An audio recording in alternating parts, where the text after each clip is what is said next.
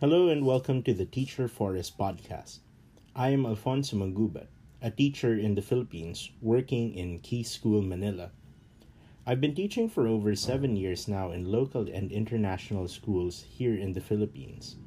My experiences in those schools has led me to start this podcast on teaching and learning, as well as reflecting on my journey as a teacher in the Philippines. I hope you enjoy this first episode. A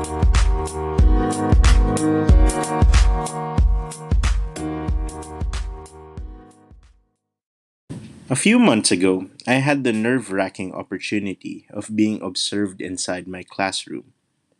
Normally, I wouldn't fret about classroom observations. Most especially, I know that it is an assessment of how I teach and manage my classes. But what made this observation different was the idea that it was a lesson study and observation. Observation.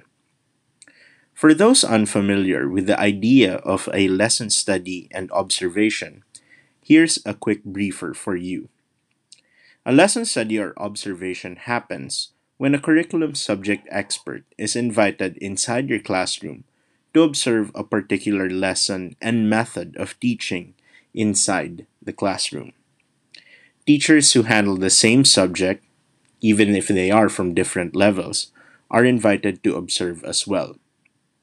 While there are no established protocols in our school when conducting lessons, based on my experience, this is what I've observed so far.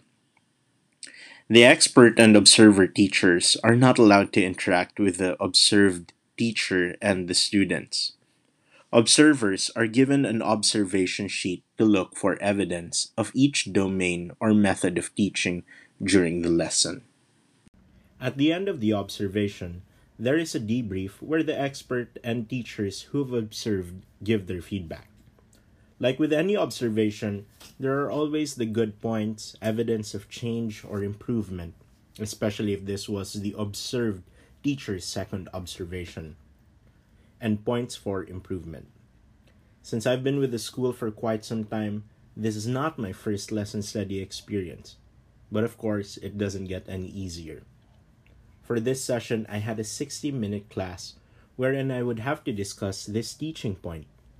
Engineers need a model to plan and visualize their engineering prototype. Being a science fair class, I was apprehensive of my capabilities to conduct this session. If this were a normal science class, I wouldn't worry because I would have already visualized my lessons and prepared all the materials beforehand. In this class, though, I felt wholly unprepared. But I was thankful that our science coordinator called for a meeting to plan the development of the lesson. It was that planning session that I got my confidence boost and started visualizing how my lesson would progress from start, middle, and end. On the day of the lesson study, I calmly entered the classroom, shut off my brain from noticing the 15 teachers and that one expert with their clipboards hovering on the fringes of the classroom, and I began to teach. My lesson had two parts that day a short discussion on models, wherein I asked my students to look at different blueprints and a model and share some of the similarities and differences. I really wanted them to think about what models are and how it would help the science fair class. After they had gotten their idea on what models look like, I asked them to go to their groups and start building their models. They used different materials such as cardboard, paper, plastic cups, recycled materials to build their models. All throughout this time, I was busily hopping from one group to the next because I too had brought my own clipboard. And in that clipboard, I had some questions that I'd want to ask them, like, What is your plan? What does your model look like? Why did you use that material? What does that material represent? What do you think are what do you think would be the best way to build your model? It's very interesting questions. By the end of the class, I had already conferred with each group and their plan of action, as well as provided them with feedback on their initial model. I was quite ready to hear my debrief.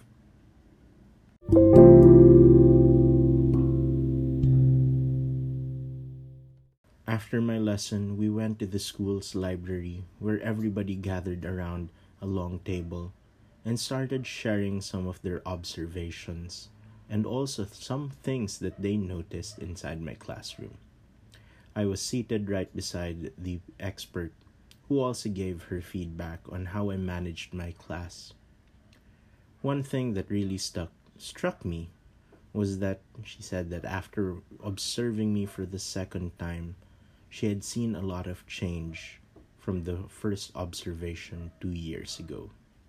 She really saw how I grew as a science teacher, incorporating a lot of questions that would help my students understand and know what their science project is all about. She also took stock of how I managed my students, especially because these were grade 3 students, a level that I was not totally familiar or comfortable with. But she noticed that I was at ease with the way I interacted with my students. And for me, that was a good affirmation. Doing the lesson study and observation though mind boggling and always nerve wracking, was an opportunity for me to be observed and be given recommendations on how to further improve my teaching and classroom management. It is because of this experience that I'd like to share some of my takeaways from this whole experience. Number one, despite being one of the more senior teachers in the school, the experience always puts one on their toes and pushes us to not rest on our laurels or our achievements. For curriculum to remain top notch, everybody needs to observe how one teacher teaches and provide feedback always. Second, it is not the job of the expert to tell you what to do next. Instead, it's a learning opportunity for everyone involved to reevaluate the achievements and areas of improvement or refinement for the curriculum to remain top notch. Prior to preparing for observation, it's really important to have curriculum planning because it helps teachers prepare for the whole experience, whether it be old or new teachers. I'd also like to add to this it is important not to over prepare the lesson. During my first lesson study, I had the unfortunate experience of seeing my original plan change entirely because management wanted a flashier looking class. If you know how your class and the way your students work, then keep it simple. In line with that last subpoint on keeping things simple, the goal is not to astonish and amaze the expert, but to make the experience as authentic as possible. Students do not like to be surprised by the sudden change in the way you teach, because it ruins student engagement and it doesn't give everyone a clear understanding or picture of who you are and what you do inside the classroom. Therefore, I'd like to say that the adage, fake it till you make it, does not apply here. Remember, the goal is feedback and refining teaching not showy and flashy just to impress people. On a last note, I think it's always important to always be open to feedback. Open not just to the ideas of the expert, but also from your peers. Receiving expert feedback is fun, but those that come from your peers are better. Why? Because they know what goes on in school and know how best to teach a class. They also know what examples you can use and what context would really help improve on your classroom teaching and learning. In the end, I came out of the lesson study happy and affirmed that there had been growth from my last observation to this one. The affirmation helped me know the areas that I need to improve in and also know that those areas that had been observed in the past are now my areas of strength. So, in the end, despite being a nerve wracking experience, this whole lesson study helped me know how much I've grown and helped me think of the new goals that I plan on doing and working on in the next few years. And that concludes the first ever episode of the Teacher Forest podcast. I hope that you were able to pick up a lot of ideas from this session on lesson studies and observations. I hope to hear from you soon, and don't forget to leave a comment below. Thank you.